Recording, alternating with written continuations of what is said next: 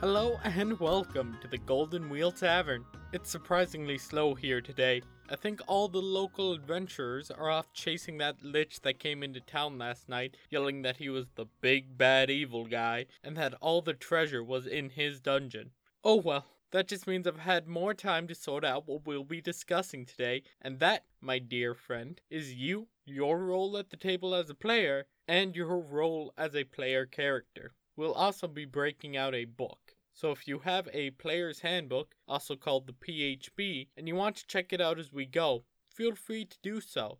We won't be covering anything too crazy right now, but this is the book we'll be focusing on for this. If you don't have a PHB right now, don't worry. You can always just listen and understand the rules of the game before you make that investment. In most cases, someone will lend you a copy in their group.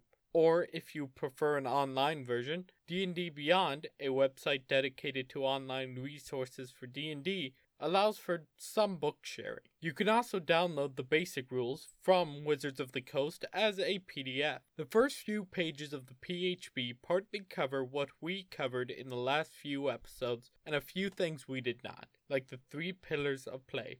We will cover those pillars once we get into discussing actual play. It also gives general overview of dice and some more technical pieces of gaming, like how to determine exactly what you rolled on your dice. Once again, these are important things and we will cover them once we reach a point when rolling is necessary. The same is true for the short overview of magic and the short paragraph on combat. All these are things we'll cover, but we'll first get into your role as a player and your responsibilities as such to the table and those around you before we start getting into the logistics of how to actually play. First things we must cover before we talk about your character is what exactly your role at the table is as a player. While we discuss the difference between a PC and a DM and what they each do, you also have responsibilities to your fellow players and your PCs at the table, whether that table is physical or virtual. As we've covered quite a few times now, it's a cooperative storytelling experience. That first part is essential. You must play with your fellow players. It's this teamwork that will make the stories you all laugh about and reference time and time again. A good D&D player understands the table and the people at it and their goals both within and outside the game. Each table has its own goals. It's the job of each player to balance their own wants and goals against that of the group as a whole. Tables vary, as do the attitude that comes with them. You can picture it as a spectrum, where on one end you have the group that insists everything be in character and there be little to no distraction from gameplay.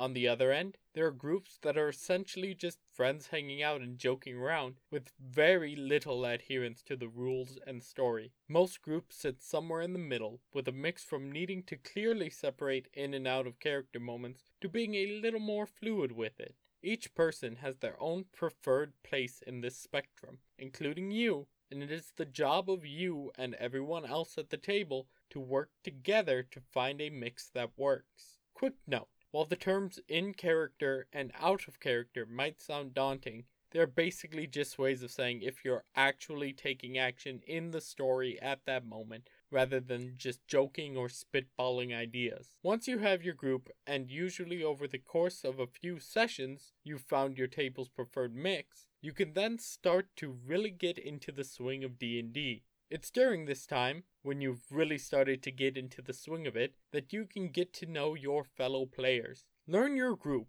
even if you know the individual members outside of D&D, as this is a new social setting with a different dynamic. And maybe the shy friend of yours has grand ideas and wonderful sparks of imagination she leverages into the game. Maybe that gym rat likes to tell jokes and has a great sense of humor. It's your job, as a fellow player, to encourage them in positive behaviors and also allow yourself to be encouraged. When it comes to interacting with the other players, there are a few very important rules that you as a player must remember. The other players are playing with you, not against you. They are actual people who have their own goals, not only in the story, but for the session as a whole.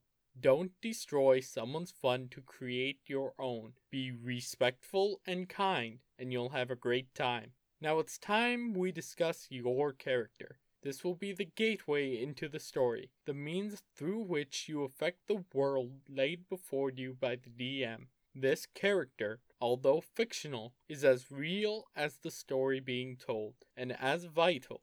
And a good character will be remembered for a long time by all who interact with it. A character can be a reflection of you, of someone you know, of someone you wish you were, or someone you wish you hadn't been. It's up to you as to how your character is played and what they do. Often, in character creation, Four things are created to help guide your play. These four things are a personality trait, ideals, bonds, and flaws. Each one is an aspect of the character to help you portray them in the world before you. These, paired with your character's alignment, which we'll cover when we build characters, will work as a guide to your actions. While playing your character, it's important to remember that it's a person alongside the others and that the other PCs are being played by the people beside you.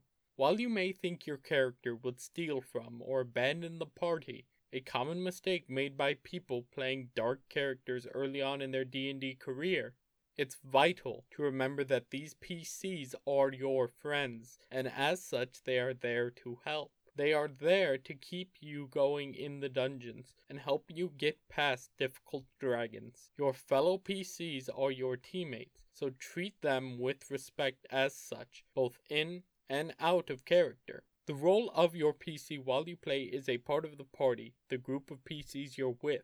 As a part of the party, it's a group game, and everyone has their place. Maybe your character is a silver tongued master of manipulation or maybe they're a slugger in combat. It's important to understand your role and play it. Alongside understanding your role is understanding how it might shift with time and realizing the purpose of your character in the party and what exactly your character's goals are, alongside the party goals as a whole and your goals as a player. Remember, it's all about the cooperation to reach your goals as a table, a player, a party, and a PC.